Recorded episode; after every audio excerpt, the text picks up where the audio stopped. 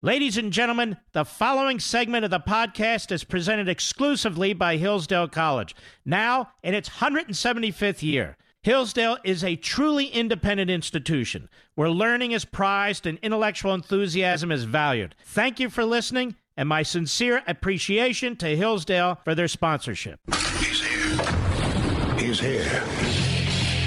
Now, broadcasting from, from the underground command post, deep in the bowels of a hidden bunker, somewhere under the brick and steel of a nondescript building, we've once again made contact with our leader, Mark Levin. Hello, America. Mark Levin here. Our number 877 381 3811. 877 381 3811. Every night when I sign off, virtually every night, I thank our military, police officers, firefighters, and emergency personnel. You look what's taking place in California now. What would we do without our firefighters and our police officers? And they made a courageous, a courageous saving of the Reagan Library. John Heubusch, the executive director, a dear friend of mine, just reported that flames came within 100 yards, within 100 yards, a football field, of the Reagan's gravesite. As you know, they're buried there. And also the, the incompetence over decades of the radicals in the government there, the environmental movement, what they've done in terms of the failure to take out underbrush, uh, dead trees, the, uh, the, the it's, it's just it's just outrageous. And then you have blackouts there, not even brownouts anymore. Periods of time when they just shut down the electricity. They just shut down the electricity. It's just incredible. This is uh, this is the future. Should the Democrats take over this country? You need to clean out the forests. Look, nothing's perfect. These things happen. But you want to reduce the possibility wherever you can. You want to reduce the possibility wherever you can. They'll blame climate change rather than themselves. But I want to move on here We'll get to impeachment and the rest of it like only we can on this program. And it's interesting that on the House Rules Committee sits a congressman who used to be a federal judge, Alcee Hastings, who was impeached and removed from his judgeship, who now sits on the House Rules Committee that voted on this preposterous resolution that they are scheduled to vote on tomorrow which does not, in any respect, provide the kind of due process that past presidents have received during impeachment inquiries. Well, as I said, we'll get to that later, but I want to tell you this story here. gentleman by the name of Fletch Daniels writing about Fairfax County, Virginia. Mark, what does that have to do with me? Everything. I used to live in Fairfax County, Virginia. I would say, let's see, 16 years ago and before.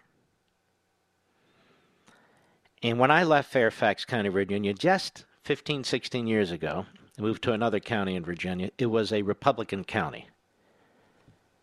Not overwhelmingly Republican, but Republican enough. 57%, 55%. The Board of Supervisors was majority Republican. The school board was majority Republican. It was a reliable Republican county it's a county of over 1 million people in Virginia, so it's really the, the biggest county in the state, and it has an enormous influence. Today, it's a solidly blue county. Arlington County was a blue county, but it wasn't overwhelmingly blue. You had Republicans from time to time that could win. It's a solidly blue county. Loudoun County which is a suburb northwest of Fairfax County and a one of the fastest growing counties in the country. An awful lot of uh, government contractors and so forth live in Loudoun County. Was a solidly dark red county. It is now a purple blue county. Prince William County was a solidly red county. It's now a purple blue county. All the counties and even outer counties that encircle Washington, D.C. on the Virginia side are now blue or dark purple, one election away from blue. Virginia is turning into California. And Fletch Daniels of Fairfax County, Virginia, says my home county of Fairfax, Virginia, writes in the American Thinker, was once a safe suburban area with some of the best performing public schools in the nation. It's now a blinking warning sign to America as it hangs on the edge of complete disaster thanks to unchecked immigration and a Democrat takeover of the government. Even with the high concentration of government workers, Fairfax County was once a Republican bastion before it became a political battleground. The Bush Cheney ticket won the county in a close race in 2000 and then lost it badly in 2004 due to a significant increase in Democrat votes. Fairfax's descent into its current state started with a wave migration, much of it illegal, into the area which washed away Republican political viability. Fairfax County became a nullification sanctuary county in 2018 and now puts a significant chunk of money into its budget to defend non citizens from U.S. Immigration and Customs Enforcement, though the problem started long before that. By 2015, 30% of the county was foreign born. MS 13, a brutal criminal gang, is now more active than ever and the once marquee schools have started what will be a long slide through mediocrity to abysmal. Fairfax just ranks seventh among the highest crime sanctuary jurisdictions, ranking just below Chicago and tied with nearby Maryland County, that has had at least nine, and that's Montgomery County, Maryland, that has had at least nine illegal alien sexual assaults since its sanctuary policy was declared in late July. And it goes on. That's staggering. Fairfax County now is on a list of shame with Chicago, Philadelphia, New York, and San Francisco. Even apart from the rapidly deteriorating safety, the schools are sinking under the fiscal and social costs. Costs on average $15,283 to educate each of the 188,000 students in the county. That's an enormous bill. And the cost for limited English proficiency students is likely about $10,000 higher per student.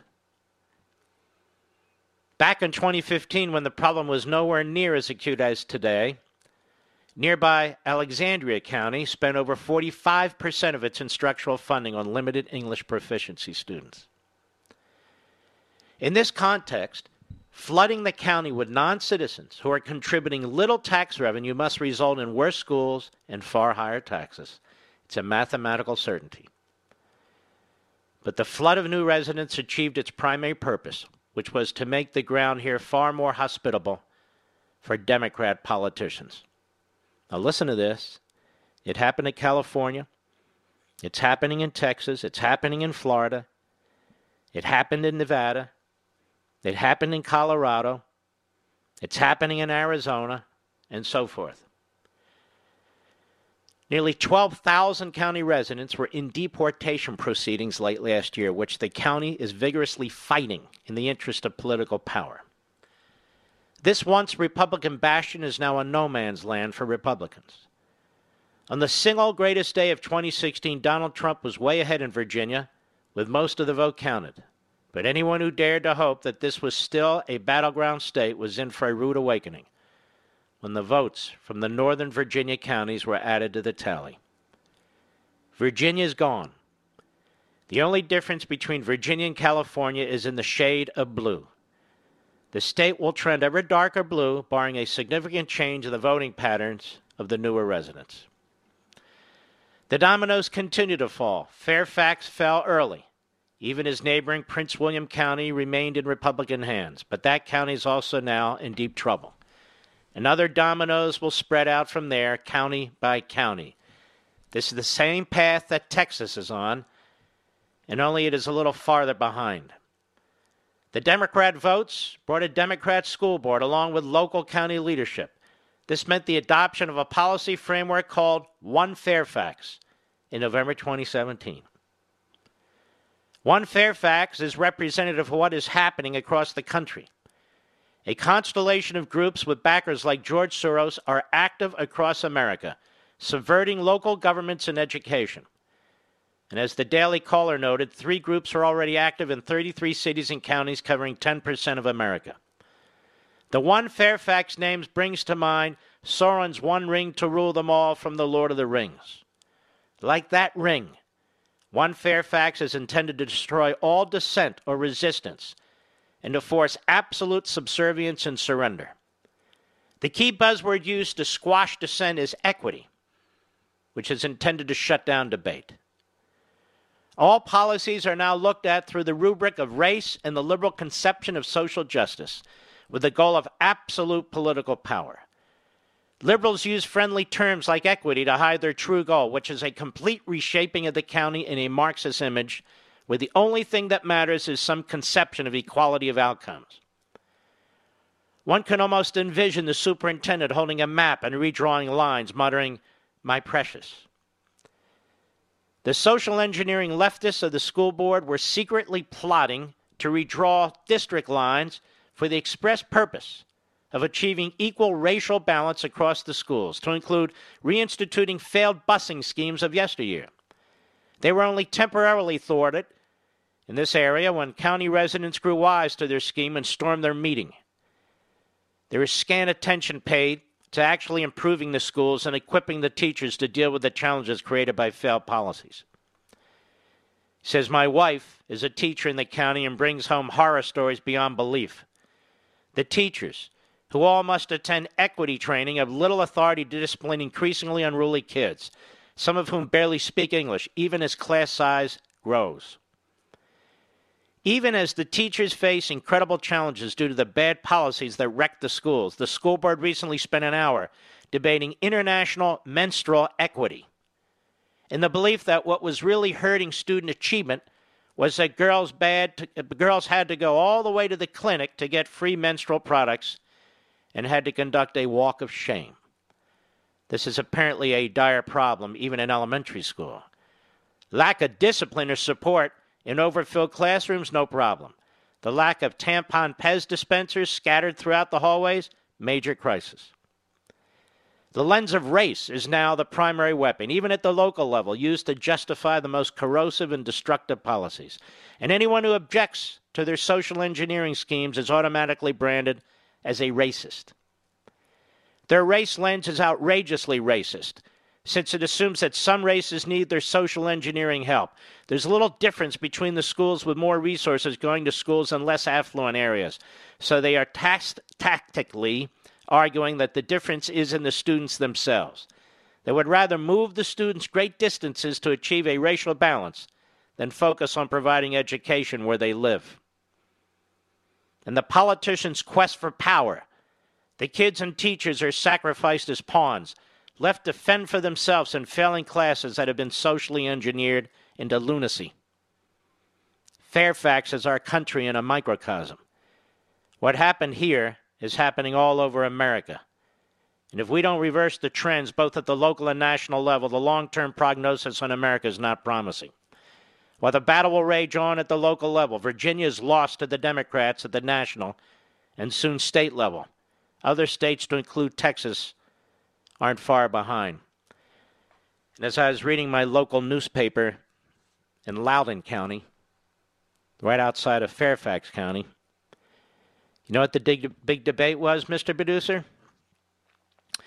The diversity of the books in the library.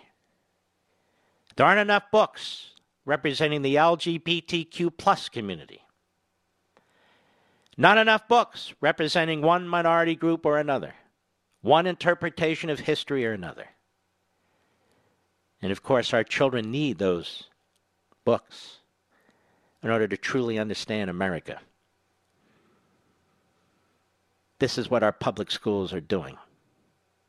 This is what our immigration policies are doing. They are destroying our country. And this is why the left attacks anybody who believes in a rational immigration system. This is why they don't support ICE, they don't support the border. This is why they attack the President of the United States relentlessly. They have succeeded. They have succeeded. I'll be right back. Mark Levin.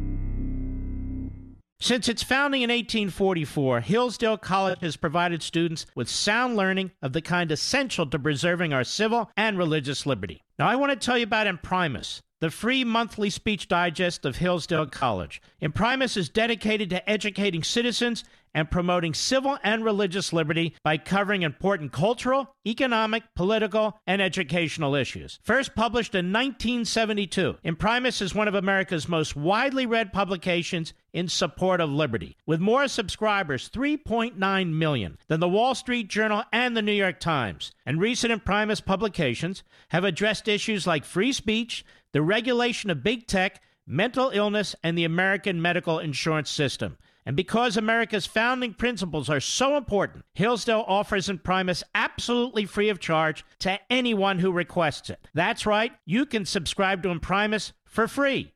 Here's what I want you to do. I want you to visit imprimis.hillsdale.edu for your free subscription. That's Imprimis, I M P R I M I S dot hillsdale.edu. Welcome to Hillsdale.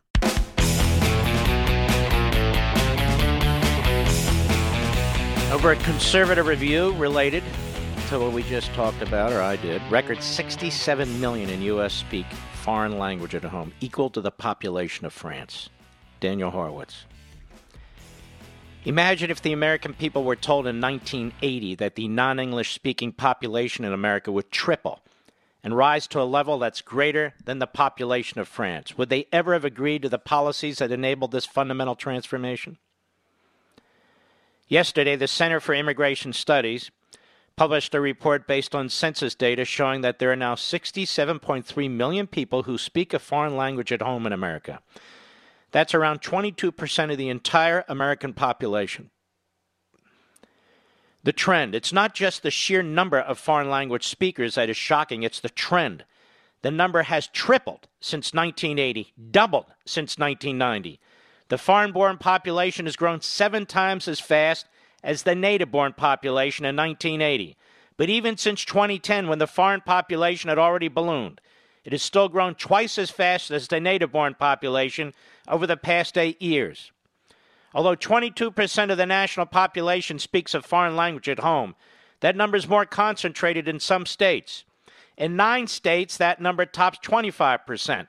In seven states, that number tops 30%.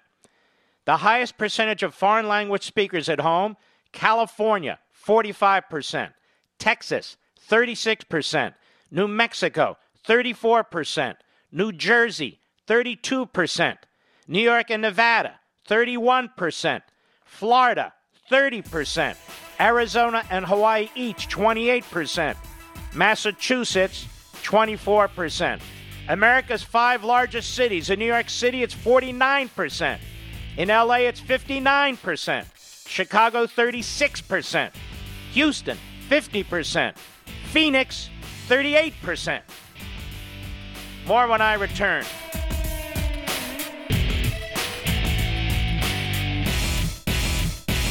You hear me talk about Hillsdale College a lot, about its rigorous classical liberal arts curriculum, about its exceptionally bright and patriotic students. 175 years ago, Hillsdale College was founded with a mission defined by four enduring purposes learning, character, faith, and freedom. While many institutions have lost their way, Hillsdale College maintains an unwavering commitment to learning, character, faith, and freedom. I've also talked about the great Dr. Larry Arnn, the president of Hillsdale College. It's one of the finest Americans I've ever known. And he explains that these four purposes learning, character, faith, and freedom remain inseparable in the activity of education at Hillsdale College. He says learning is difficult and takes more than talent, it takes hard work, which requires character. Freedom is essential for learning, but it is fragile and constantly under threat, so its principles must be studied by all for the sake of its defense. At Hillsdale, faith and learning are integrated toward God because He is the first authority. Folks, if you've ever wondered why I love Hillsdale College, now you know. Visit hillsdale.edu. That's hillsdale.edu for more information. Hillsdale College, pursuing truth and defending liberty since 1844. Remember, that's hillsdale.edu, hillsdale.edu.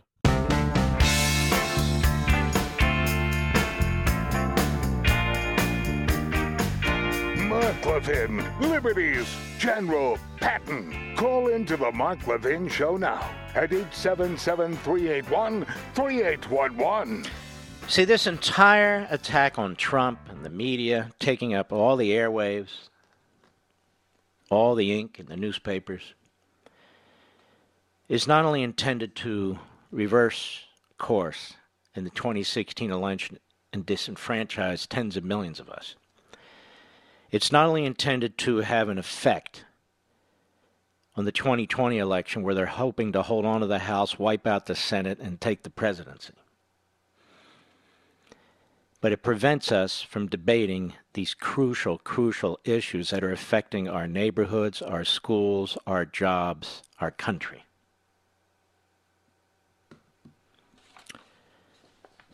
I want to go on with this Daniel Horowitz piece at Conservative Review.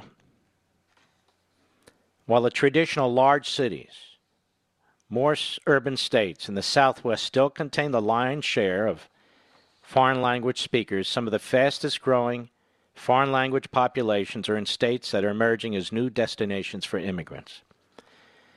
States with the largest percentage increase of foreign language speakers since 1980 Nevada, up 1,088%.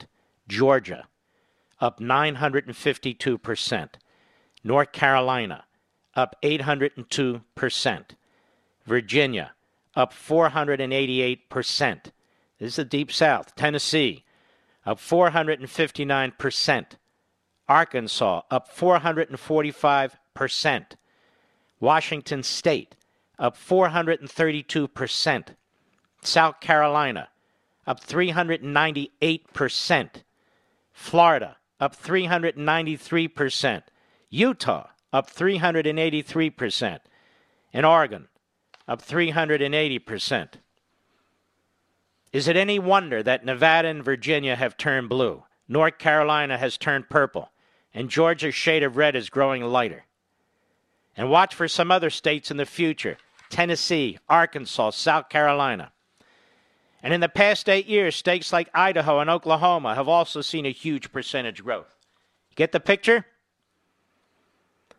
Roughly 62% of those who speak a foreign language at home, 22% of the nation are Spanish speakers. There are now more Spanish speakers in the U.S., according to the report's author, than in any Latin American country except for Mexico, Colombia, and Argentina. Chinese is the number two immigrant language with 3.5 million Chinese speakers at home. While Spanish is still the dominant language among immigrants and has grown 12% since 2010, several languages from India, as well as from Islamic countries, are the fastest growing in the country. The number of Arabic speakers has grown 46% over the past eight years and has doubled since 2000. The number of Bengali speakers has grown 68% since 2010 and has more than tripled since 2000. Now, what about the children of immigrants in foreign languages? 45% of those speaking foreign languages at home were born in the United States. While many of those people are children who are speaking foreign languages to their parents who don't know English, 18.7 million of those who speak foreign languages at home are native born adults. They're not assimilating, they're not learning English. Congress, Congress. Polling still consistently shows that Americans overwhelmingly support making English the official language. Is it a mystery why Republicans haven't more aggressively pursued this issue? Time to codify English as the official language for government business, programs, and grants. Congress should remove any mandates on the states that directly force them to cater to the balkanization agenda or open them up to private litigation.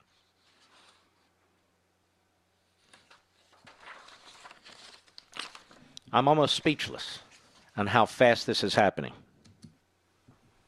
How fast this is happening. Look what's happening to the schools. What's happening to the states. Let's look what's happening to the Congress. Just look what's happening. No emphasis on assimilation. It's just happening too fast. There can't be assimilation. This is the Democrat Party, and the rhinos have done this. But the Democrat Party, which used to oppose this kind of illegal immigration or overwhelming immigration just 10 short years ago, now are all for it because they see it as their way to permanent power. Unchecked, permanent power. Look at California. That's the experiment. Big, diverse, beautiful state. Fifth, sixth, seventh biggest economy in the world. Now it's a one party state. They have supermajorities in the House and in the state Senate. No Republicans elected statewide. Over 50 members of Congress, the overwhelming majority of whom are now Democrat. They changed their election laws in order to accommodate the Democrat Party. Uh, they changed their districts in order to accommodate the Democrat Party. And of course, they're a sanctuary state for all intents and purposes. Because the more people who come in here who are going to vote Democrat or their children will, three fourths, then the more they hold onto power. It's really very simple what's going on. It couldn't be simpler. It couldn't be simpler. These are the same states that fight voter ID, they're the same states that fight cleaning their voter rolls. These are the same states that have fewer and fewer checks on people who vote. It's really quite quite serious. And the indoctrination in our schools, this is why you see what takes place in colleges and universities. And so this is going on. It's not really reported on in any consistent way, regularized way, national way, because we're constantly debating and engaged in the issues that the Democrats want to debate and engage in. Because it, it is the media, the Democrat Party media, that drives the nation's agenda. It is the Democrat Party media that defines our nation's reality, even if it's an unreality. That is, even if most of what's going on has nothing in common with what they're reporting, it doesn't matter. That's the national debate. We've become Washington centric because of the power of the federal government. And should the Democrats win, there's no turning back. I'm convinced of this. Should they take the Senate, hold the House, or increase their numbers and win the presidency? There's enough Obama judges. And then when you look at John Roberts, potentially Kavanaugh, but John Roberts, you can't rely on the Supreme Court to uphold the Constitution. You just can't. Very problematic. Even in our schools, that's where it starts. That's where the so called great progressive John Dewey, not of the Dewey Decimal System, just John Dewey, one of the early progressives, one of the most prolific writers and speakers of his time, said that we can make the most difference in our schools. Woodrow Wilson said we can make the most difference in our courts. Well, they didn't have to choose between one or the other, they just devoured both. You know, if you read the books I've written, and I'm not encouraging you to read them all, that would be a little bit of a, uh, a burden. But if you read Unfreedom of the Press, and if you read Rediscovering Americanism and the Tyranny of Progressivism, you'll understand what's going on today like nobody else. You'll have the deep philosophy, and then you'll have the propaganda wing. And this isn't an abstraction or a theory. This is reality. This is what's going on today. The libraries, the classroom, the universities, the media, entertainment. They've succeeded. The question is now whether we can reverse any of this. This is why so many of you like Donald Trump, love Donald Trump. It's not that he is a philosopher, it's not that he is a conservative per se. It's that he's trying to fight against these forces. He truly is. That doesn't mean we agree with him all the time. Maybe some of you do. It doesn't mean that everybody has to agree with him all the time. That's not even the point of politics. That's not even the point of supporting a president or anybody. Oh, I agree with him all the time. That's imbecilic. He's trying to push the country in the right direction. This is why he's hated by these forces. He's hated by these progressive elements whether it's academia or the media or entertainment or the Democrats in Congress. They wish to destroy him. So they take the Constitution, which they hate because they hate the founders and the framers, the framers who wrote it, who adopted it, who ratified it. They tell us time and time again about the imperfections of these men and why they're to be despised why we are to reject our history. And then they wave around the Constitution's impeachment clause. Oh, those framers, they say, were brilliant. Brilliant. They enabled us to remove begin the process of removing a president like Trump, of course, who made a call. And that call is the most horrific thing we've ever seen. These people are destroying our country, they are destroying our institutions. They seek to destroy the outcome of an election. They are shredding our Constitution. They are attacking free market capitalism. They're changing this nation through all sorts of connivances, including immigration, including a borderless society, including indoctrination at our schools. And you and I are supposed to sit here and wring our hands about a damn phone call that didn't amount to a damn thing? and listen to lectures by these people about how this is the worst thing they've ever seen? Thomas Friedman, who 10 years ago was celebrating the brutal communist genocidal regime in China for his four Pulitzer Prizes, for God's sakes. I'll be right back. Mark Levin.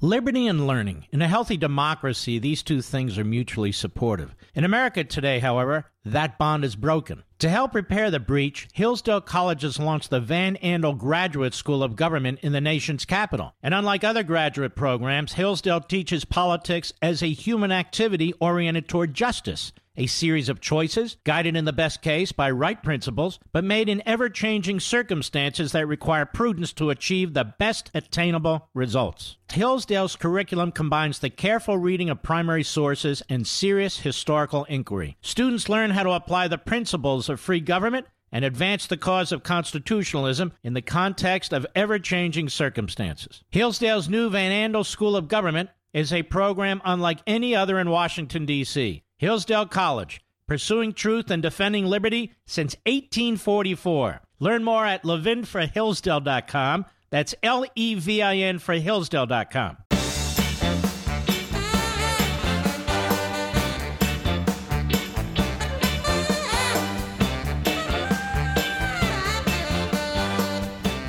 I know this is depressing, but don't blame me. This is what's taking place in your country.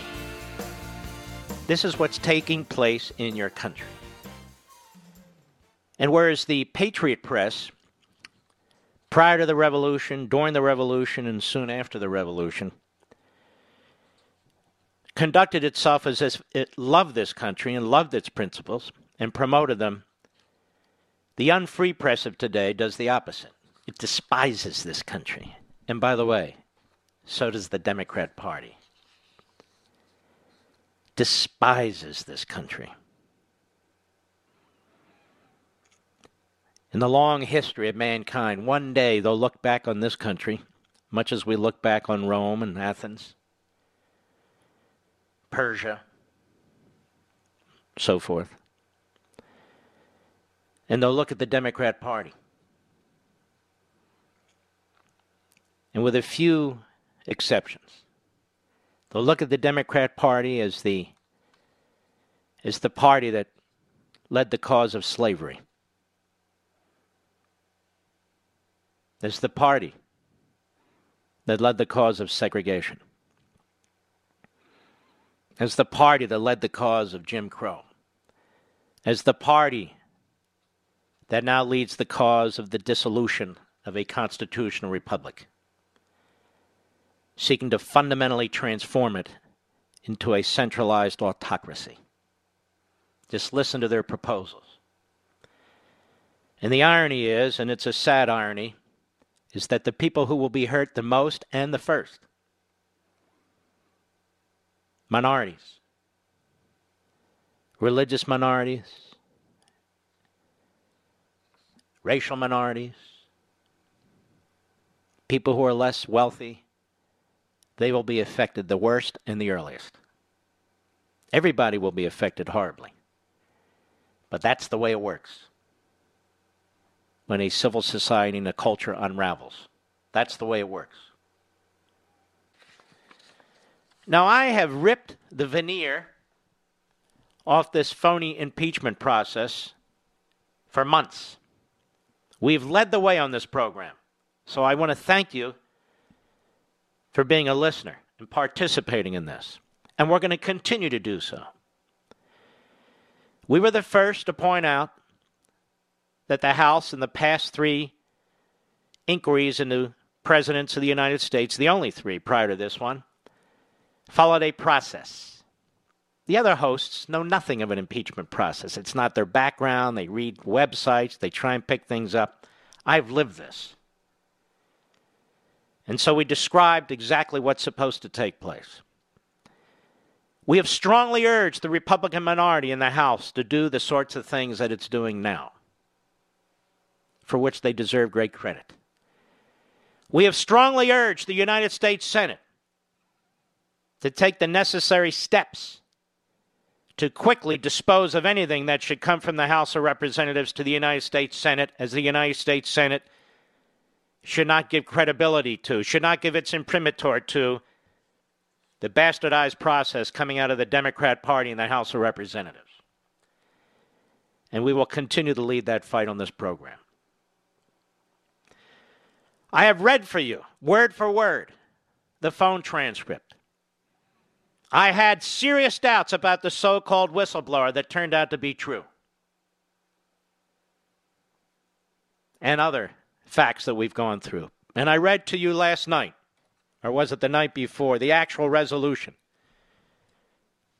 that the Democrats and Pelosi have come up with, and I told you what a fraud that document is.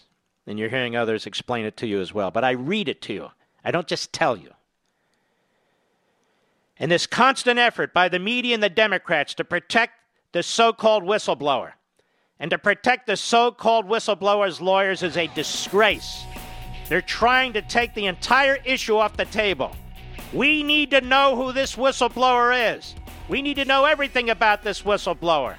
And if the whistleblower is getting death threats, shame on the people who are making those threats, and they ought to be tracked down. But guess what, ladies and gentlemen? I get death threats too. I'll be right back.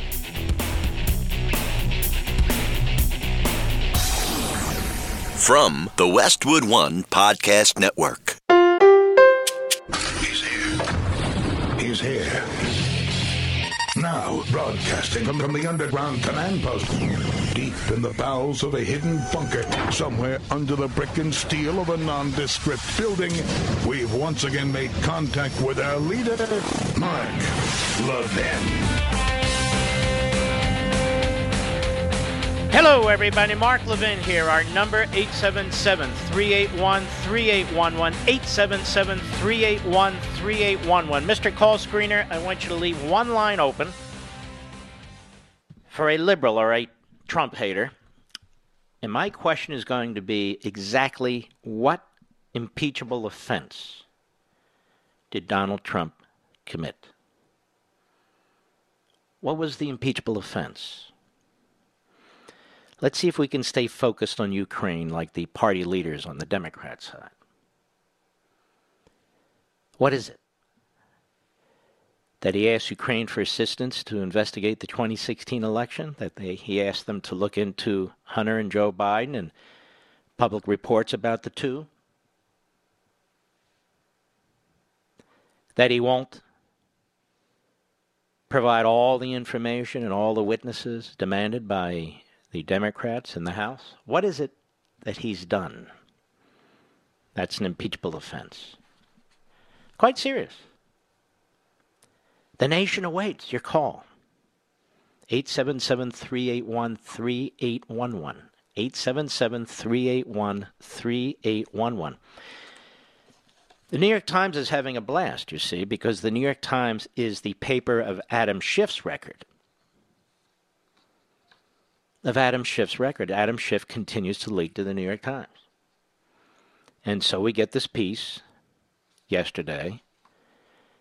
White House Ukraine experts sought to correct transcript of Trump call. So now the transcript, you see, wasn't correct because Lieutenant Colonel Alexander Vindman says so. And he was listening in, so he has firsthand knowledge.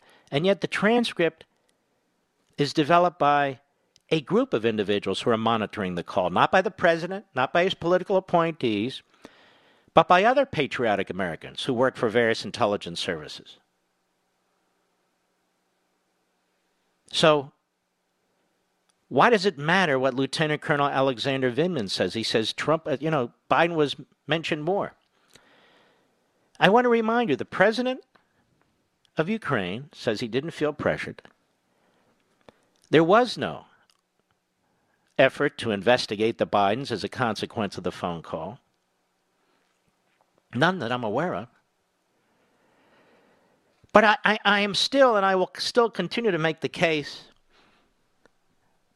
that why shouldn't the Bidens be investigated?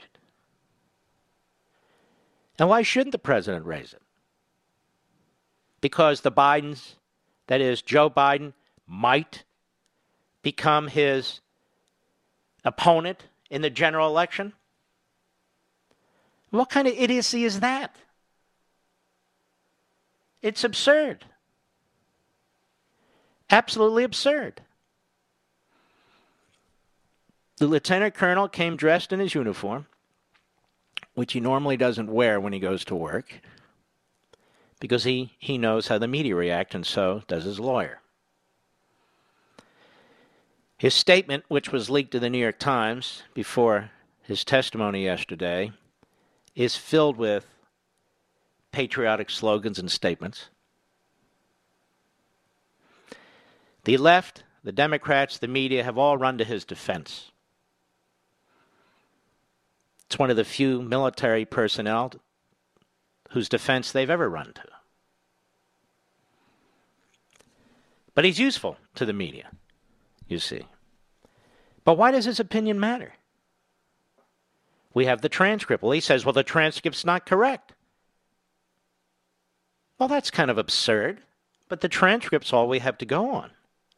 No, Mark, you don't understand. There's other witnesses. See what the Democrats have done? In order to pursue this, we would have to break into further the president's inner circle where he has executive privilege, where he's supposed to get advice, where people are supposed to be serving the president. Not where CIA operatives and uh, lieutenant colonels in the in the army and others are supposed to be running to Capitol Hill and give them their opinion of what the president's doing. So military aid ultimately was not withheld. The Bidens ultimately were not investigated. The President of the United States committed no crime. The President of the United States didn't say anything wrong. The President of the United States didn't do anything wrong.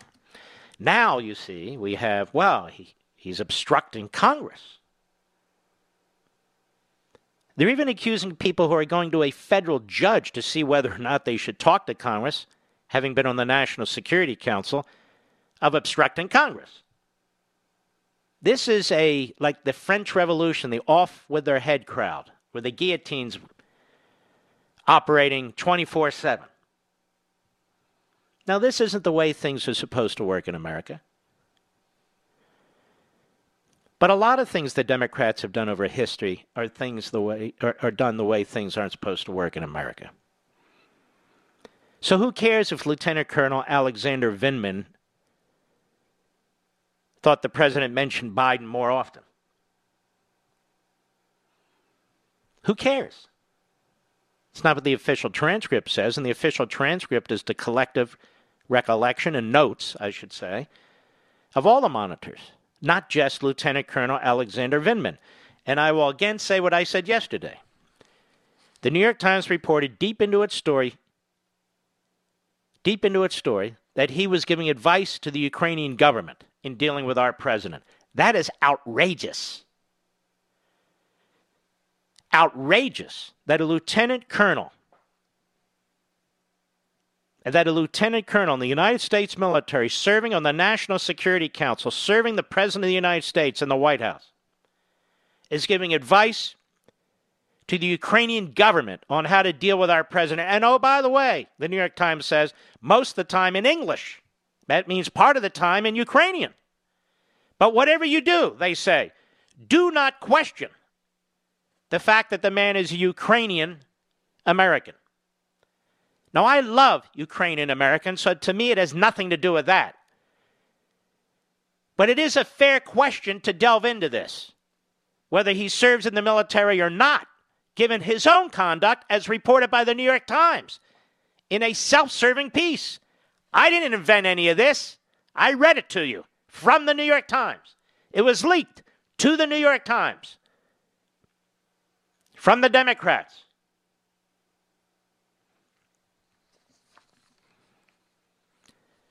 Now, this so called whistleblower,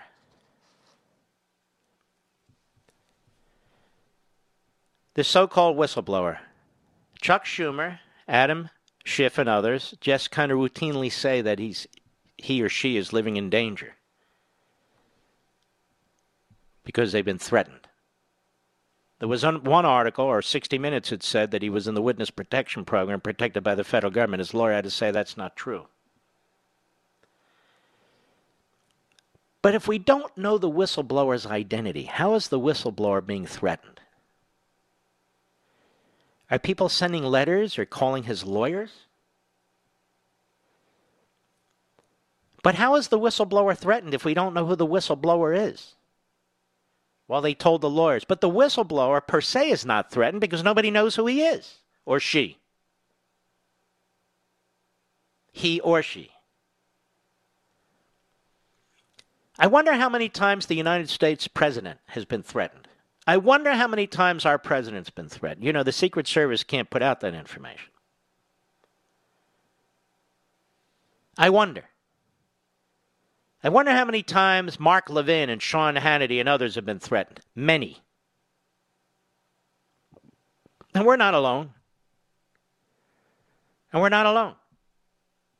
I wonder how often Supreme Court justices are threatened. Probably often.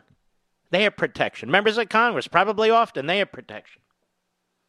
Of course, the only people who aren't allowed to have protection are the American citizen, which is why they attacked the Second Amendment. But that's a footnote. That aside.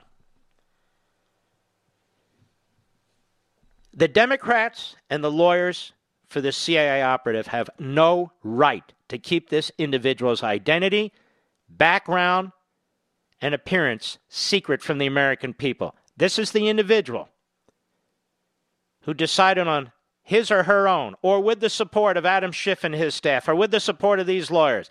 But this is the individual who decided to take this action to try and bring down a president of the United States. That's what the individual was trying to do. And he got legal advice, and he got congressional advice, and they're still working with the Democrats on Capitol Hill. We, the American people, forget about the damn media. We, the American people, have a right to know who this person is and this person's identity.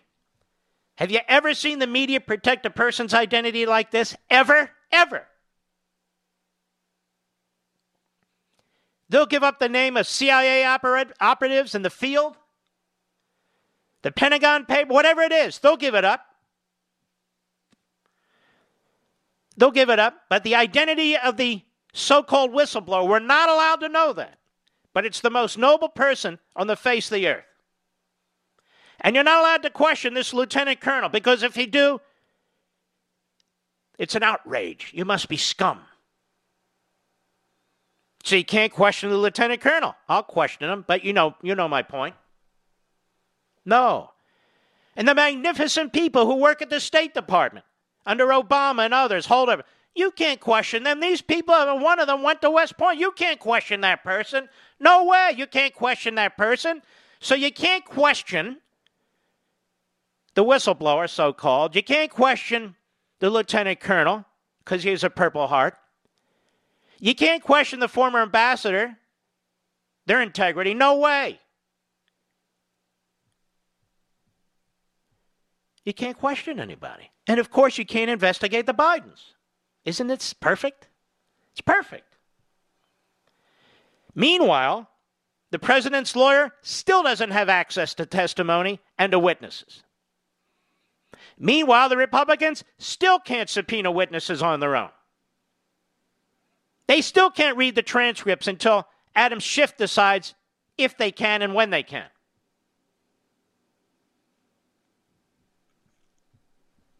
These Republicans in the United States Senate better fix this. Under our Constitution, they're the only people who can. They better fix this. And they're now dragging this into 2020.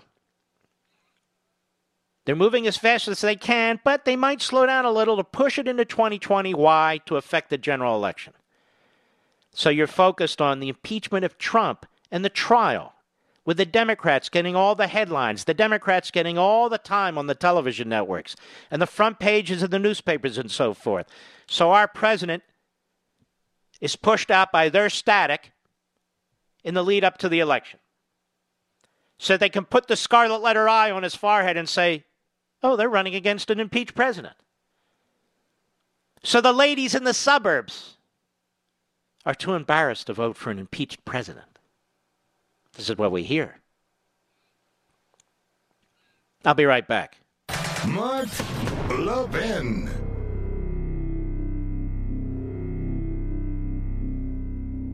In today's digital age, where cyber threats loom larger than ever, safeguarding your personal information is paramount.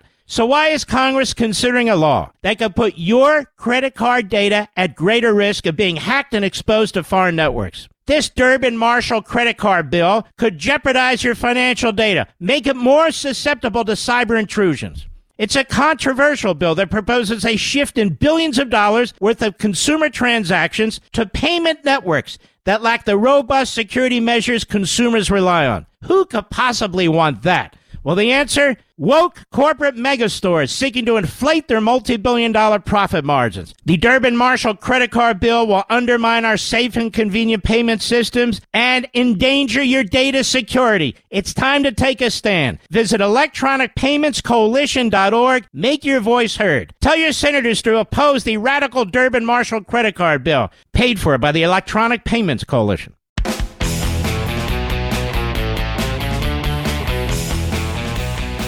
Let's go to Lynette, Pullman, Washington State, Sirius Satellite. How are you, Lynette? A retired sergeant major. God bless you. Good, good evening, Mark. Hey, I'm going to just make this quick. Lieutenant Colonel Vindman, you have violated your oath when you joined the military. You have publicly gone against your commander in chief, and he is nothing but a giant blue falcon. What does that mean? Um, backstabber. I, I, I can't. It's a Bravo Foxtrot, and I can't say it on the radio, Mark. Oh, okay. I got I got what you mean. now, this Yeah. I, I raised this yesterday. I said this. Uh, I, I, it's kind of strange. This guy is a, a senior level in the National Security Council. He's covering Ukraine and Russia. He speaks both languages. He's a Ukrainian American. He was he came here with his parents from Ukraine. He uh, served in Iraq. He got a Purple Heart, and and in the New York Times article, it also says he was giving advice to the Ukrainian government in dealing with Trump, mostly in English. What the hell does that mean? I, I, I think he's got his own agenda. I, I think he, he, uh, like I said, he somehow does not grasp the gravity of, of forsaking the oath that he took. And a guy like that, there is no way in heck I'd want to follow him into a combat zone. I served in Iraq too. I was lucky enough that that the job I did, and I was not a fobbit. I, I flew missions over there um, in a fixed wing. Everybody called us the Vomit Comet. But but anyway, um, I don't I don't care if you got a Purple Heart. I definitely respect a Bronze or Silver Star or definitely the Medal of Honor. But a, a Purple Heart doesn't make you any better a soldier than anybody else. And But you're guy- but you're appalled at what he's doing while he's been working at the White House. Is your point? A- a- ab- absolutely. He has he has violated the trust of the position that he holds, as well as uh, blatantly disrespecting the office of the president. And he's giving his opinion. I mean, the president didn't break the law. The president didn't commit any crime in the Oval Office. He didn't commit any crime in the course of that phone call. He's arguing over the policies that the president has decided to put forth. And, and, and I'm thinking to myself, you're testifying against the president with a on, on- on Congress because you disagree with his decisions? That is not his purview, and he is not that far up in the food chain where he even rates an opinion about what the president's doing. This Yeah, guy I- is nothing but trash. Uh, well, I have a colonel friend of mine uh, who's retired. Uh, he was in the Navy, and he's absolutely stunned by what's taking place. So he doesn't disagree with you. Well, well, even even that that admiral, that that Navy SEAL admiral, who was saying that basically uh, Trump is destroying this country. I mean, that that's trash. That's pure and utter violation of the oath we took, and my oath still stands, Mark. Although he was a civilian at the time. Now, look, I, I think what he's done is, is is unconscionable too. What he wrote was ridiculous. I'm a civilian now too, Mark.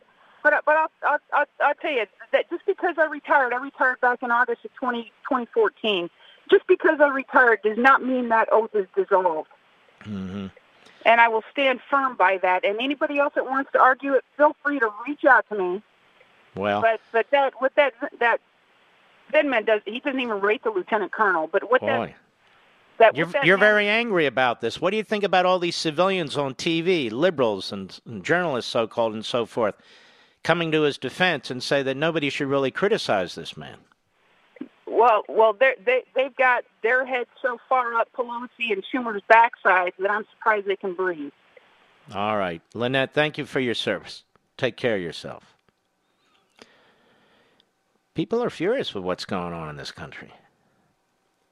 But the idea that you can't comment on people who come forth or people who come forth and then hide their identity is absurd. I just went through the list. You're not allowed to really criticize the so called whistleblower. You're not allowed to know who he is.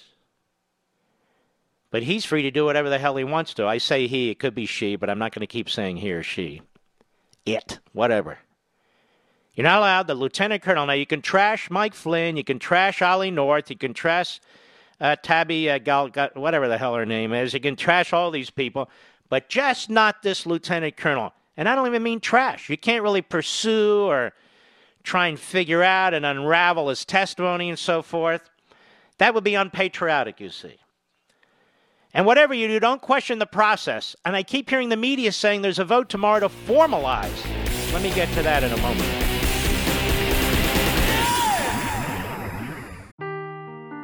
Seeking the truth never gets old. Introducing June's Journey, the free to play mobile game that will immerse you in a thrilling murder mystery. Join June Parker as she uncovers hidden objects and clues to solve her sister's death in a beautifully illustrated world set in the roaring 20s. With new chapters added every week, the excitement never ends. Download June's Journey now on your Android or iOS device or play on PC through Facebook Games.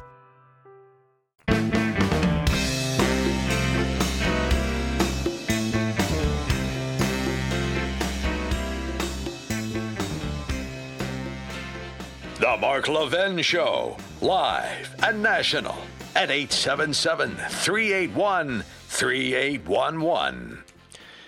You know, you hear me talk about mortgage rates often, and I do so because it's important for you to understand the difference a lower rate can make. But first, I want to tell you a little secret before you get started. Choose the lender who's in it for you. And that's my friends at American Financing. They're honest, they're family owned. Family owned mortgage banker, how many of those are left? With salary based mortgage consultants. So they put your needs and the needs of your family first. They don't charge upfront fees. They're not going to force you into a loan program that doesn't make any sense. That's not how they work. Instead, they customize a loan that achieves all your financial goals. They tailor it. And it only takes 10 minutes to get started. American Financing has been helping people like you for over 20 years. They have a marvelous track record. Lowering their rate, buying homes, even consolidating debt. Their customer service is the reason why they have an A plus rating with the Better Business Bureau. And today, the Fed has once again lowered mortgage rates, interest rates, by a quarter point, by another quarter point. Now is the time to call my friends at American Financing. So it's worth seeing what they can do for you. Even if you recently bought a home, you may still qualify for a lower rate. So call American Financing right now. They're open. They're open right now. 888 900 1828. That's their number.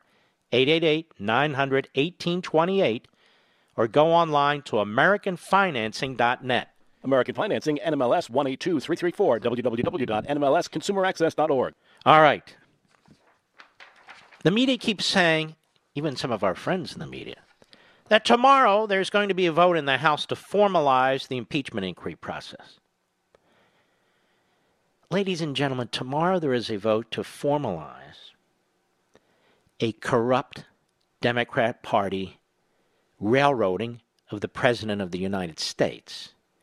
It's not a real impeachment inquiry process of the sort that was used in the past against three other presidents. This is the propaganda that we get day in and day out. And exactly the question I said the media would ask, or the charge that they would make, is what they're making today. You Republicans, you asked for this vote, and now you're going to vote against it? They asked for a vote on a legitimate process, akin to the processes that have been used against Johnson, Nixon, and Clinton. That's not what they got. That's number one. Number two, they wanted regular order, if you will, when it comes to the impeachment inquiry process. It doesn't mean they have to support the impeachment process per se, because they don't believe the president has done anything that warrants it. But as I've said before, that's like saying the House needs to follow regular order in passing legislation, and a piece of legislation comes up and you vote against it. That doesn't mean you're opposed to a legitimate process. That means you want a legitimate process, but you're opposed to the legislation. You want a legitimate impeachment process, but you're opposed to what the Democrats opposed to what they're doing.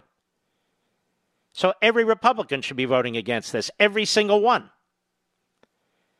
And what are we talking about here? Look at the mess they've created. They have this Stalinist kind of secret testimony. You now have Adam Schiff telling witnesses not to answer Republicans if he doesn't like the question that's being asked. You have Adam Schiff controlling who the witnesses are, the questions that can be asked of the witness, the availability of testimony, the media outreach with the secret leaks.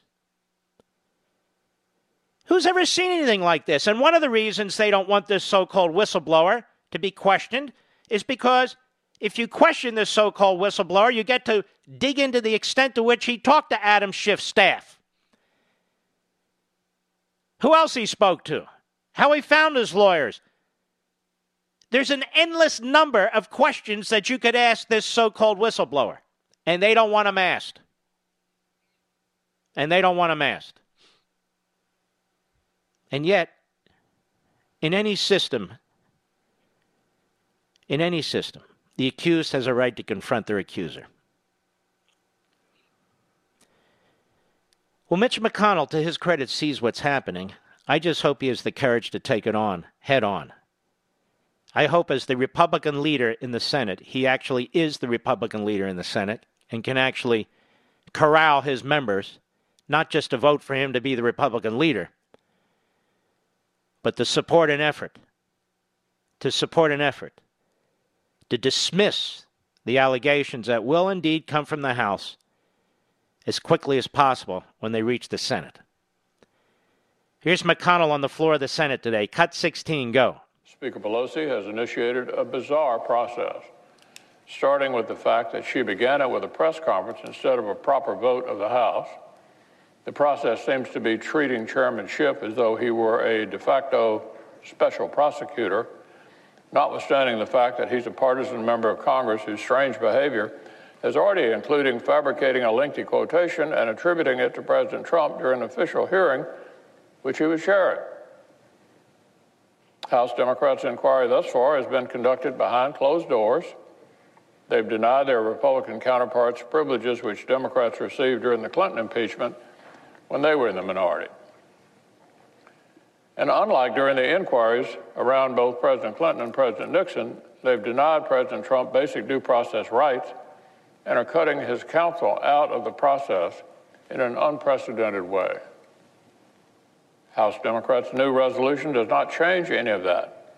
It does not confer on President Trump the most basic rights of due process or seemingly alter Chairman Schiff's unfair process in the House Intelligence Com- uh, Committee in any way whatsoever. And that's very important. This resolution is a sham.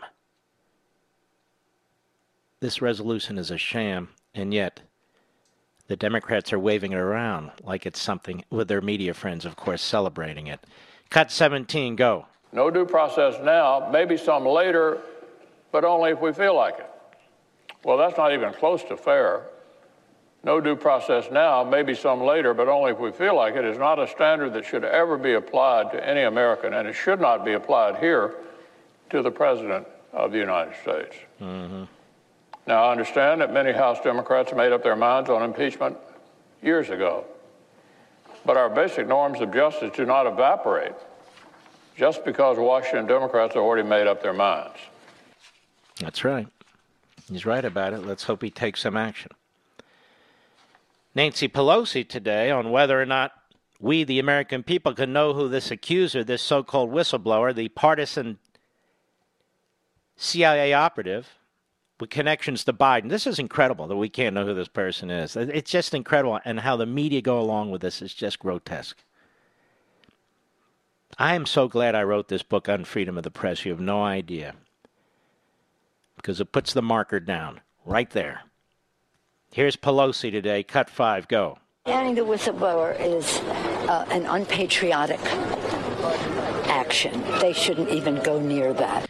Outing the whistleblower is an unpatriotic action. They shouldn't even go near that. She's done such enormous damage to this country. Now we have Richard Blumenthal. I love Trump's nickname for him. Da Nang Dick. Right, Mr. Producer? Isn't it something like that? I think it's Da Nang Dick. If it's not, that'll be mine. Either way, I like it. And he's on CNN yesterday, and listen to how he views this. This is another nut job. Cut six, go. So if it were up to now, not just impeachment, we're talking about conviction, would you vote to remove him to convict him? Based on what I know now, certainly the burden is on the president to come forward with exculpatory evidence. Remember, there you go. The burden is on the president. You see, it's not on those making the allegations. The burden is on the president. Course, the president doesn't even know what's going on because his counsel hasn't even been invited into these secret hearings where secret testimony is, is given. The, how can you say, or anybody say, that these people serve in the, in the so called greatest deliberative body in the world? Is this the greatest deliberative body in the world under the control of Democrats? I should also tell you it's not getting much attention that a panel of the D.C. Circuit Court of Appeals has put on hold a decision by a an Obama judge, Chief Justice, an Obama judge, district court judge in Washington D.C., claiming that this is an impeachment hearing and ordering the Justice Department to give up all the underlying data, FBI 302 raw notes, grand jury information, and anything else that the Judiciary Committee wants. They put it on hold to await the Justice Department's further arguments and a response from the lawyers for the Judiciary Committee. I believe that's all due on Friday. Have you heard about that? Probably not. And that panel, that three judge panel on the circuit court, every single one of them is an Obama appointee. So I don't know how it's going to end up, but they at least had enough sense to slow it down. Because in the past, what the judicial precedent is, you know, the, the left loves precedent unless they disagree with it, then they hate it. Precedent for them is whatever they believe in. Otherwise, it needs to be reversed. But if it's precedent they like, you damn well better commit to it. It's like elections. If they win them, then they represent the people. If they lose them, then the people are stupid, you see. Then they got to go to the courts and the permanent fourth branch of government, the administrative state. They've got it all figured out. We demand centralized control over the states, except, of course, when it comes to immigration. Then we believe in nullification in sanctuary cities and sanctuary states. Just keep in mind, it's a Marxist totalitarian mentality, no matter how they dress it up. No matter how they dress it up. We'll be right back. Mark Levin.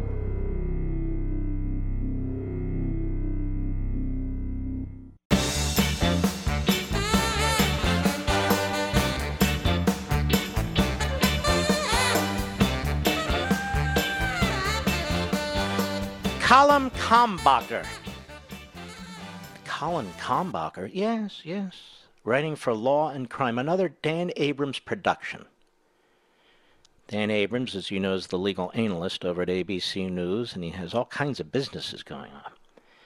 His sister was appointed to the federal bench by Obama, and his brother in law worked for the Mueller team, but he's objective. He's, he's quite the newsman and the analyst. Colin Kalmbacher, Andrew McCabe rejects Mark Levin claim that John Durham offered him a plea deal. I thought I spoke in plain English, and they even quote me. This is what I was told by a very, very good source. I'm quoting. No, not the Attorney General. No, not the U.S. Attorney. Remember, I worked at Justice years ago, so I know a lot of people. Could be wrong, but I'm told it's pretty solid. That is, that Durham offered McCabe a pre indictment plea agreement, and McCabe turned it down, so they impounded a grand jury in Washington, D.C. Now, ladies and gentlemen, uh, McCabe's lawyers deny this. Did I say this is what I was told, but it could be wrong, Mr. Producer? Yes, I think I did. So the headline Andrew McCabe rejects Mark Levin claim. It's not my claim. I didn't claim it. I said exactly what I meant to say. But Colin Kalmbacher couldn't help him or herself. Former Deputy Director of the FBI, Andrew McCabe, denies that he was recently offered a plea deal by federal prosecutors. The allegation was made by right wing commentator Mark Levin, blah, blah, blah. Wasn't an allegation. I repeated what I was told by a very, very excellent source who turned out to be wrong. Maybe not, but at least according to McCabe's lawyers. So what? So I even give you, my beloved audience, the caveat. Could be wrong. I told you I was told about it. Not firsthand knowledge, you see, unlike the whistleblower. I didn't check a box that said it was. But there's something wrong with Dan Abrams' productions. and the legal analysts. They can't just report the facts, they can't just tell the truth. And of course, I'm a right wing commentator, you know. Yes, yes. Well, this is a left wing crap sheet. This law and crime, along with its mediaite. Another Dan Abrams production. Quite the analyst over there at ABC, I might add, Mr. Producer. Here's something interesting. There are over 2 million burglaries reported every year. That's one every 13 seconds. And what's crazy is that only one in five homes have home security. And I think one of the major reasons is is because a lot of these companies don't make it easy. But SimpliSafe does. SimpliSafe is transforming home security by breaking down those barriers to get you the best, most reliable, and comprehensive protection available anywhere. SimpliSafe protects every door, window, and room with 24 7 professional monitoring. Their police dispatch is up to 3.5 times faster because they use video verification. It's not a false alarm. And SimpliSafe has no contracts or hidden fees. The system is designed to blend right into your home. No wires, no drilling. It's easy to order, easy to set up, usually in under an hour. Plus, prices are always fair and honest. Around the clock monitoring is just $15 a month. Visit simplisafemark.com to get free shipping and a 60-day risk trial, risk-free trial. You've got nothing to lose. Go right now. Be sure you go to simplisafemark.com so they know that I sent you. simplisafemark.com com. All right, here we go. Let's see. Let's take a call, shall we? Let's go to James Ashburn, Virginia, the great WMAL, the issue we discussed early on. How are you, James? I'm good, Mark. Thank you. All right, come, go go off the uh, the speaker. Go right to the mouthpiece. Okay. Go ahead. Yes, I just wanted to thank you for bringing up the school classroom library issue in Loudoun County because um, I have no doubt it's probably occurring in more than just Loudoun County, but across the country, where activists, teachers, and administrators use the cloak of diversity to put material into classrooms without parents being aware of just what is in this reading material. Well, they want to change the libraries to make it more diverse. So, what do they want to do is push the leftist agenda, the leftist cultural agenda, introduce young children to their ideology. So, it's early on, uh, you know, brainwashing, indoctrination. That's exactly what's going on. And uh, it is it is appalling. And you know, I'm a, I'm an old school board member. When I was 19, I was elected my local school board served there outside of Philadelphia, Cheltenham Township. I know what these bureaucrats, what some of these teacher union types are capable of, and I know the left wing agenda is is constantly pushed into the classrooms, into assemblies, into books, and so forth and so on. All right, James, thank you for your call, my friend, and that's exactly what's going on.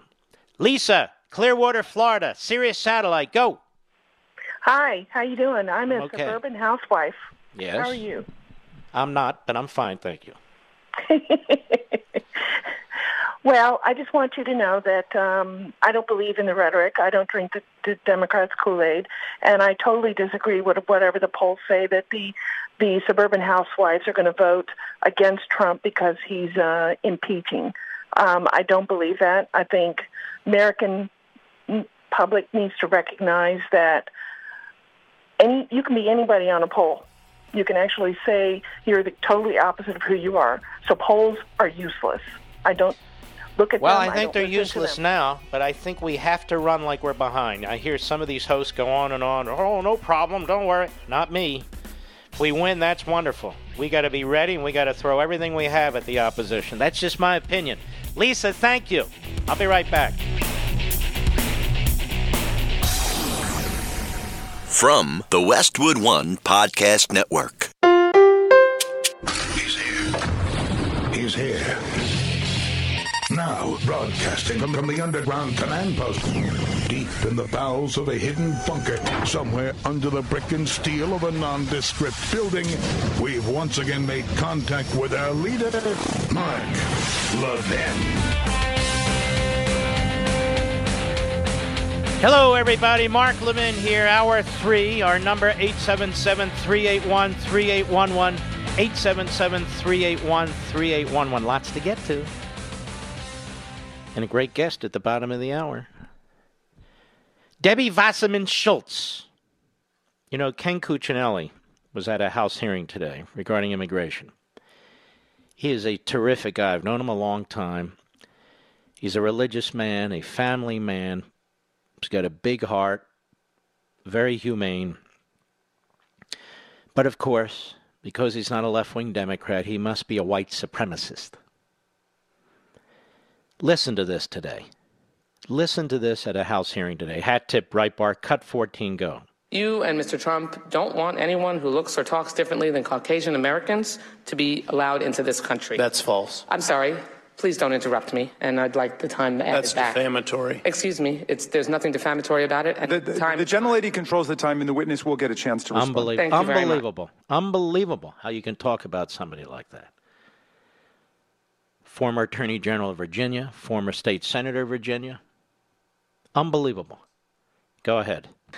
You want to block all immigration and make life harder for immigrants, and you have demonstrated that you will pursue this heinous white supremacist ideology at all costs, even if it means making critically ill children your collateral, collateral damage in the process. And this goes to a comprehensive. Listen to how this POS speaks. Listen to how this POS speaks. Listen, listen her fast, vicious, venomous attack. If these people didn't have an immunity clause in the Constitution, they could be sued, penniless, homeless people living outside of Los Angeles. Go ahead.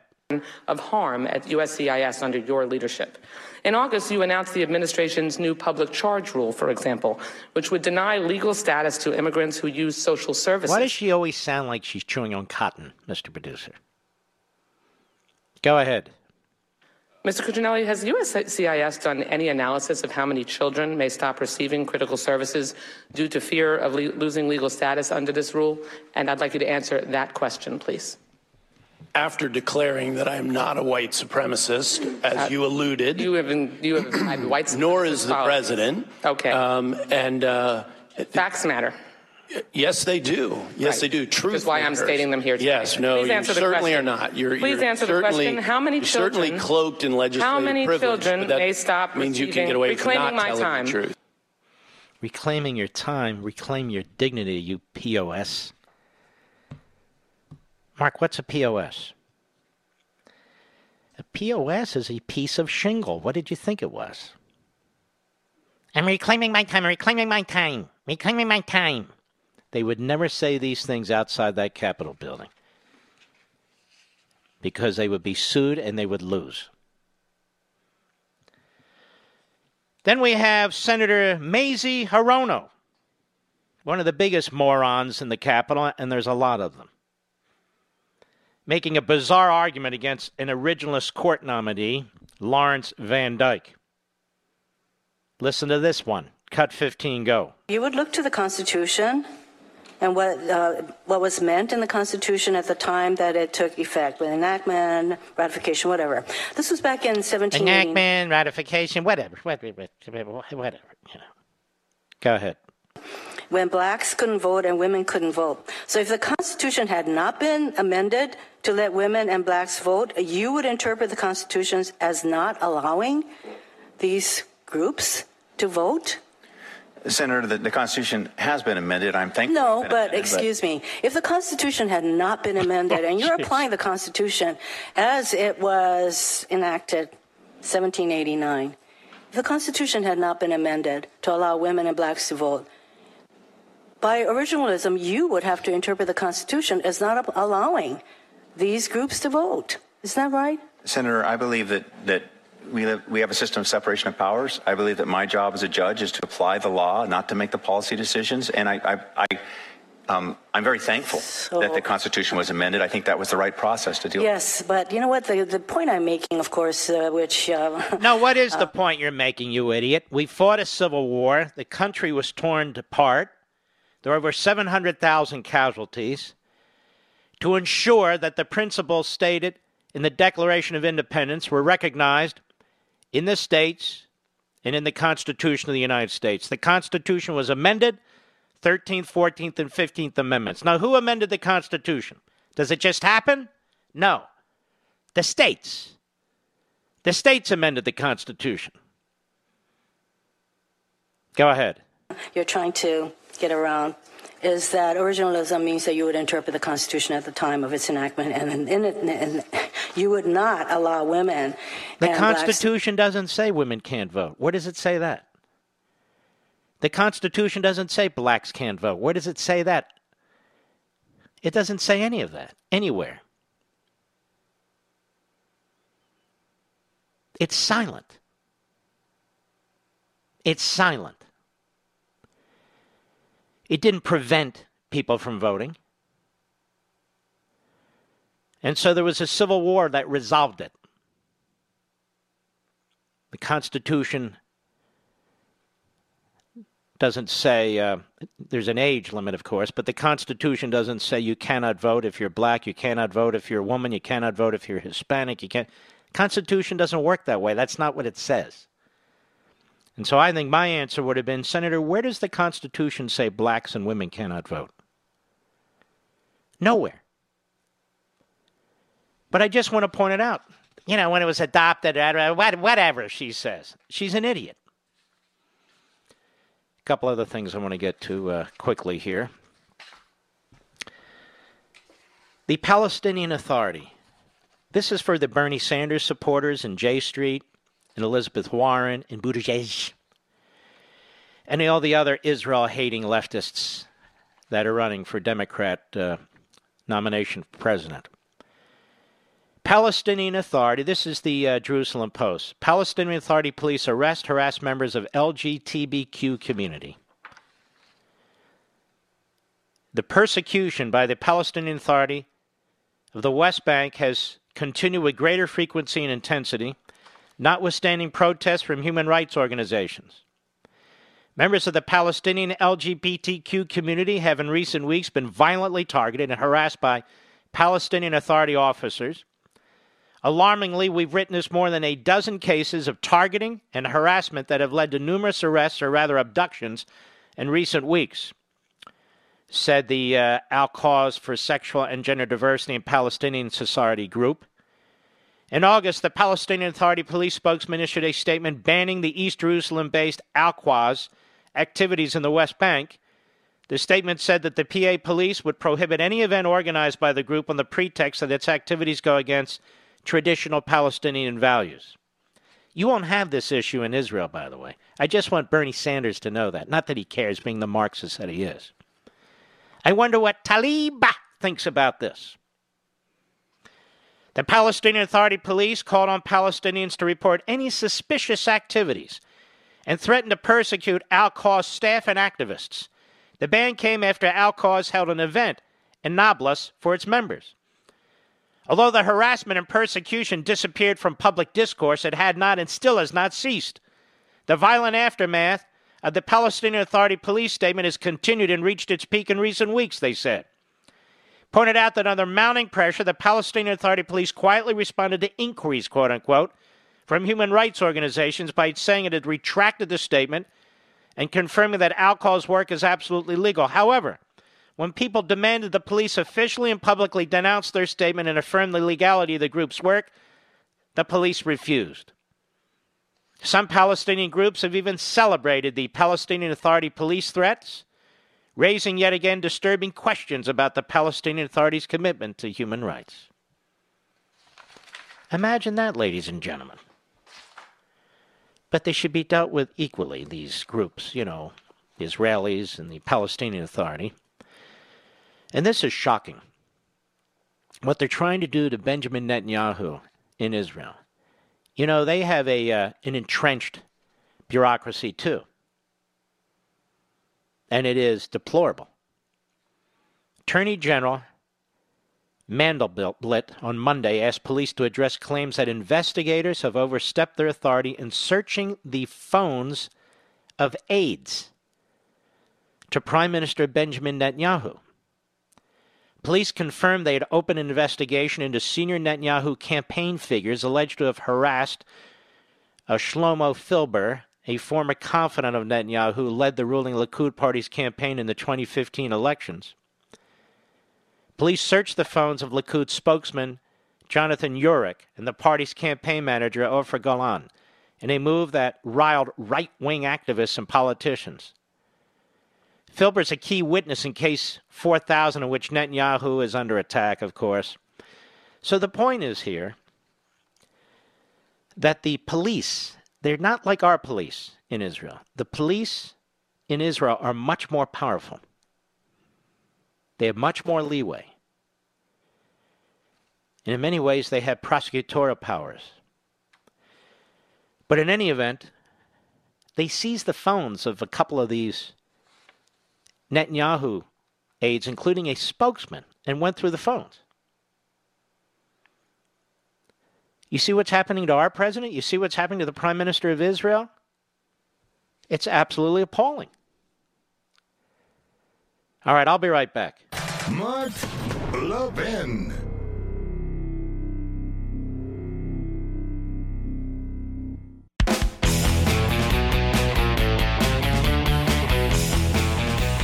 Well, we found somebody, or they found us. Democrat Ron, Kansas City, Missouri, the great KCMO. Go, sir.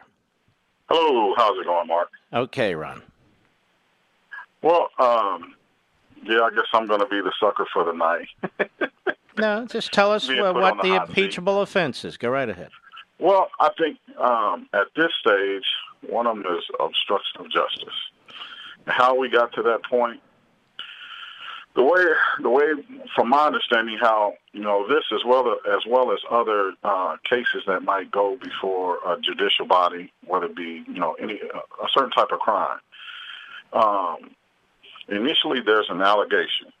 All right, what's the obstruction of justice? Well, the obstruction of justice is, uh, I believe, not uh, allowing those who have been subpoenaed to to be questioned. Now you know How better than this. Num- number one, it wouldn't be obstruction of justice. Technically, it would be obstruction of Congress. That's number one. Number two, the president represents the executive branch, and he represents all future presidents who sit in that office. And there's a legitimate separation of powers argument. And if Congress wants to go to court, or the president wants to go to court, or somebody who's subpoena wants to go to court, how the hell is that obstruction? If they need to have that issue resolved between branches of government, Well, if if it's not House- obstruction. how, does the House have have the right to uh, subpoena people to be questioned? Well, let me ask you: Is that in the Constitution? No, but No. Okay, it's not. And we keep hearing, well, that's not in the Constitution. The House doesn't have to do X. Okay, so the House can subpoena witnesses. You know what's interesting? I had a uh, scholar on my Life, Liberty, and Levin program by the name of a former federal judge uh, by the name of McConnell. And uh, he said, you know, uh, it's not really, except in the last 30 years, that presidential staff has been subpoenaed. Prior to that, Congress didn't subpoena them. So, to answer your question, just because Congress issues a subpoena doesn't mean that a, uh, a president has to answer for it. For example, if a committee of Congress issues a subpoena, that's not the House of Representatives issuing a subpoena. That's a committee of Congress. One of the reasons they're taking this phony vote is to try and give the impression that the entire House now has voted on a formal impeachment inquiry, even though all the House is doing is confirming what Nancy Pelosi dictated. So it gets a little complicated. But to say that's an impeachable offense because the president exercises presidential authority that other presidents have exercised, it's not an impeachable offense. That's not a high crime or misdemeanor. well, does the president get to prevent people from coming? He does Congress? get to prevent some. For example, his White House counsel. No president's required to send his White House counsel to Congress, otherwise, he can't get any counsel. The thinking is behind this doctrine of executive privilege that a president has to have the ability to have private counsel. And, and Congress doesn't have a, uh, a blank slate to be subpoenaing his uh, uh, his chief of staff, his counsel, his deputy chief of staff, his national security advisor, uh, whether they're Republican or Democrat, and just start digging in and digging in and digging in and looking for stuff. Otherwise, who does the president talk to? And so that's why they're uh, in a separation of powers. I mean, it'd be like the president of the United States saying, "You know what? Uh, I want I want all the records and papers of members of Congress, and I want to talk to their chief of staff and their legislative director." Well, they wouldn't be able to do any business. Anyway, why why else should he be impeached? Well, I mean, uh, just the way that I I thought this worked. He's the one that's being accused of something, and any in any type of case where uh, a, a, crime is felt to, to have taken place. Well, nobody's asserting a crime, not well, even the Democrats. Well, well, I mean, when they say uh, well, obstruction of justice, that would be considered. Well, there's not obstruction of justice. No, but I'm saying if you if we want to say that, agree upon that that's what the Democrats are alleging. No, no, no. The Democrats can't just say we're doing investigation into obstruction of justice. Listen to the language. That is a legal phrase that, that involves uh, a a criminal investigation. Congress doesn't do criminal investigations. They do oversight investigations and they can do impeachment investigations. Okay, well, the impeachment. impeachment. So, obstruction of Congress. But if a committee of Congress is issuing a subpoena, that's not the House. That's not Congress. That's a committee. And so, while they can put that together in an impeachment claim and say that that's an impeachable offense, that's fine, but it's not. What's your next uh, reason for impeaching the president? Well, my, I'm going I'm going to run out of time, Ron. Yeah, and I and I truly believe it's just based on the fact that when they're when they're when Ron, listen to me. You're a good guy, and I want you to listen to me a second. The Republicans control the House and the Democrats president of the United States, and they say, you know, we want to do an impeachment investigation, and the Democrat president says, no, uh, we're not going to do that. You just have committee subpoenaing my White House counsel, committee subpoenaing my former national security advisor, separation of powers. We can assert executive privilege. You think that president should be impeached? No, not necessarily. You know, they ha- have to have some type of reason. They have to uh, have some real reason. And even, I thought we were going to get into this Ukraine thing a little bit, but I don't think we're going to have time. Ron, you sound like a good guy. Call back, okay? Will do. All right, take care. Quickly, Liz, Brooklyn, New York, the great WABC. Go. Mark, thank you for giving all that uh, statistical. Liz, quickly, you got one minute, yes. kid. Okay, I have one minute. I want you to know you have an army out here. We are going to start rising up and defending our president. Your information is vital, just so you know.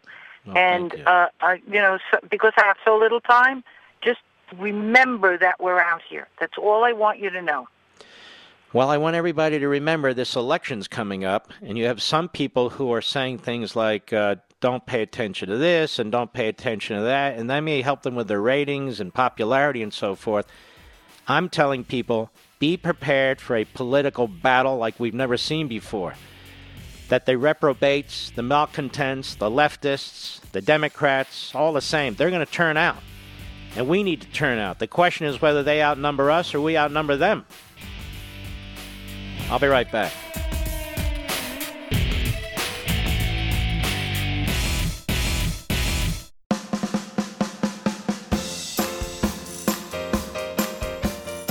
One man antidote for liberal media bias, Mark Levin. Call him now at 877 381 3811. On the campaign trail, President Trump promised to renegotiate NAFTA to better deliver for American workers, businesses, and consumers, and he kept that promise. The U.S. Mexico Canada Trade Agreement, USMCA, negotiated by the Trump administration, will replace NAFTA. When NAFTA was signed 26 years ago, no one could have predicted the explosion of innovation and cutting edge advancements in medicine, agriculture, and technology. That's why the deal needed updating. President Trump's new trade agreement puts in place strong protections for American innovators and their intellectual property responsible for the medical innovations we take for granted. But Nancy Pelosi and the Democrats want to rewrite the deal and strip out its intellectual property rights. But without strong protection of U.S. intellectual property rights, foreign freeloaders will continue to take advantage of our innovation. and the investments needed to create needed treatments for chronic and deadly diseases will be at risk. Protecting intellectual property protects the jobs of Americans who are working to create a better health future, and it protects the incentive to innovate and take risks. Get the facts. Go to truehealthcarefacts.com, truehealthcarefacts.com. That's truehealthcarefacts.com. I'm pleased to have Lee Smith. The book is The Plot Against the President The True Story of How Congressman Devin Nunes uncovered the biggest political scandal in U.S. history. Lee Smith, how are you, sir? I'm doing well, Mark. Very nice to speak with you, and thank you very kindly for inviting me on. My pleasure. Your book is very hot. We only have a limited time with, with authors, so tell me, give give us the, the, the meat of this, two or three things in this book that are really going to shock the conscience. Right. Well, I think one, I mean, one of the most important things that I found is is that um, I found different documents suggesting, showing that what happened was they moved very quickly from opposition research to laying the groundwork for a counterintelligence investigation. By that, I mean that the Steele dossier was written precisely for the purpose of spying on the Trump campaign. It was a break-in, and the primary beneficiary of the break-in was not the FBI or the Department of Justice or the CIA. The primary beneficiary of spying on the Trump campaign was Hillary Clinton.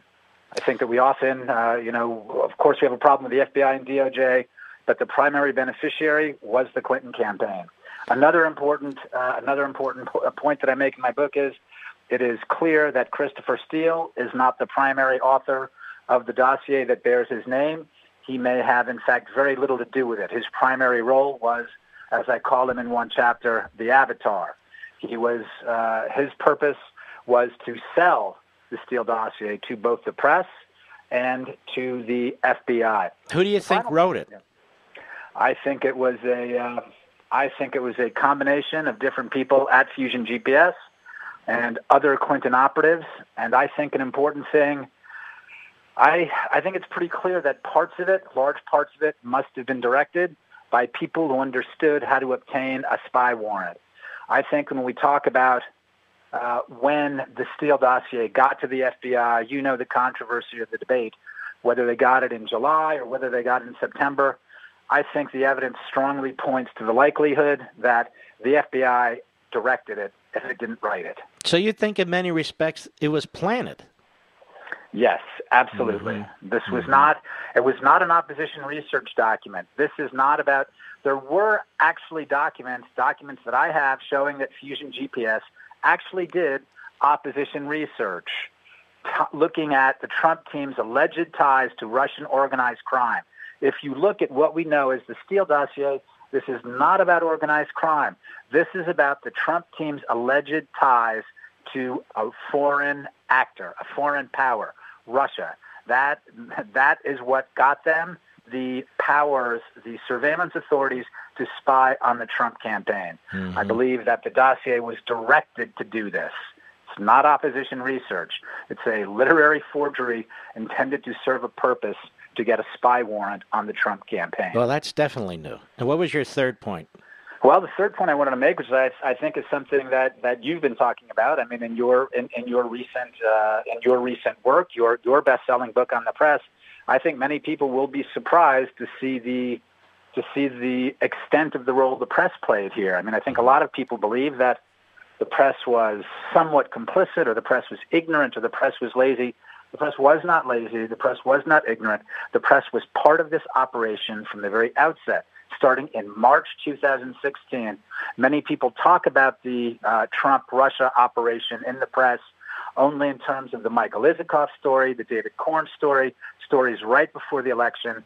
The articles alleging Trump's ties to Russia begin in March 2016, and the press continues to serve as a platform for an operation managed by Clinton operatives, Democratic operatives, and rogue law enforcement officials. It's astonishing the level, uh, the level of what the press did here. To give one example, if you look at the 2018 Pulitzer Prize jointly awarded to the New York Times and the Washington Post for their reporting on the uh, Russia issue, the stories cited in for the award. Many of them, if not most of them, are sourced to classified information. Now, these were not provided by whistleblowers.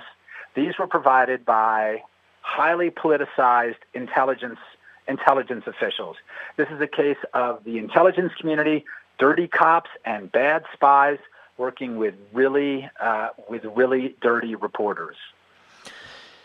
You get the same you get the feeling the same thing's happening now with this Ukraine stuff, with the CIA operative, and now we have a lieutenant colonel and that sort of thing? I think it's precisely that. I mean, I, I think that the Ukraine issue, what we're looking at, this farcical impeachment inquiry, um, I, I think it's it's not it's not like RussiaGate. It's a continuation of RussiaGate. If you look at what happened, how they set up Trump, there is so much Ukraine-related material in the uh, in the RussiaGate hoax. First of all, there are Ukrainian activists, there are Ukrainian political figures, including diplomats here at the Ukrainian embassy in Washington. And then if you look at the major allegations about Trump team officials, you see Ukrainian-related quid pro quos. They, t- they say that Carter Page was taking an enormous bribe in order to uh, in order to trash sanctions on Russia related to their invasion of Ukraine in 2014. So the fact that Trump, that they're trying to topple Trump now on Ukraine-related quid pro quos, again, this started in 2016. We've been doing this for more than three years now. The book is The Plot Against the President The True Story of How Congressman Devin Nunes Uncovered the Biggest Political Scandal in U.S. History. Now, how did our friend Devin Nunes do that?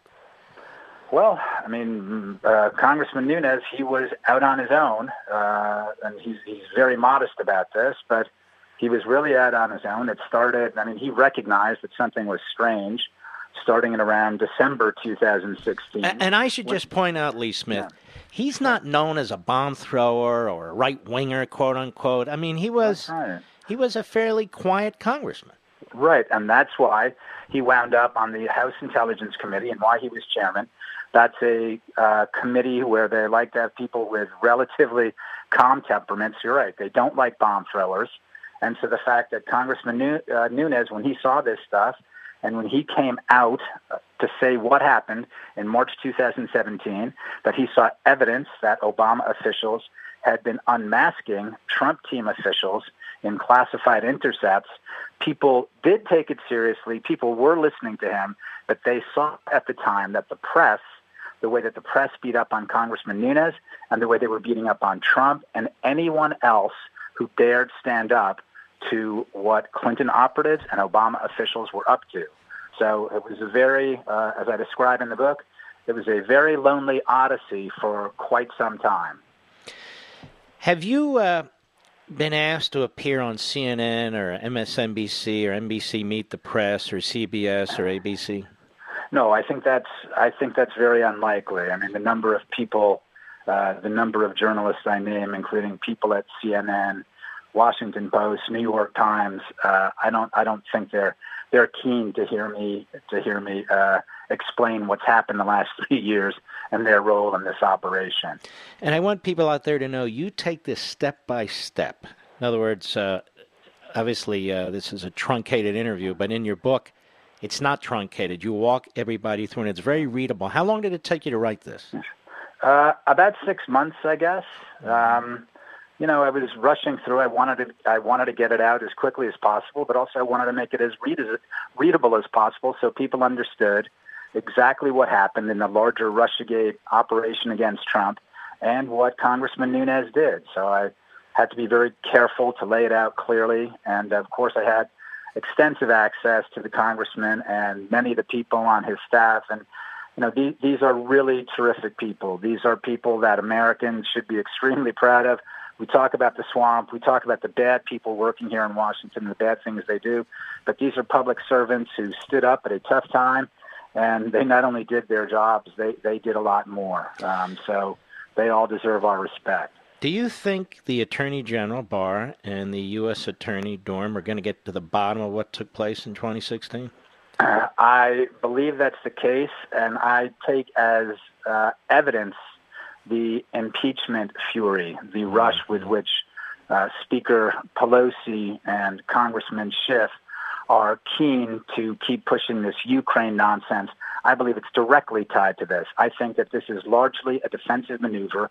They're quite concerned about what the Attorney General and U.S. Attorney Durham are digging up. And this is one of the things that this is one of the things I'm sure that they're finding. They're untangling what role uh, what role Ukrainian officials may have played, how they may have been dragged into this operation by Clinton operatives and U.S. law enforcement officials. I think that's one of the things that has them unnerved. Uh, we have to take a little break. Would you like to hang around a few minutes with us? That'd be terrific. I'd love. All right.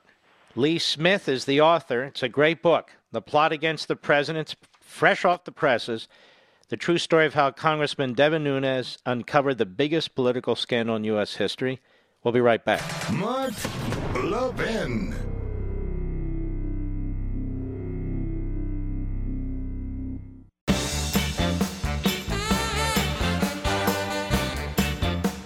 Here's Juliana from Austin, Texas, raving about her amazing transformation thanks to Genucel.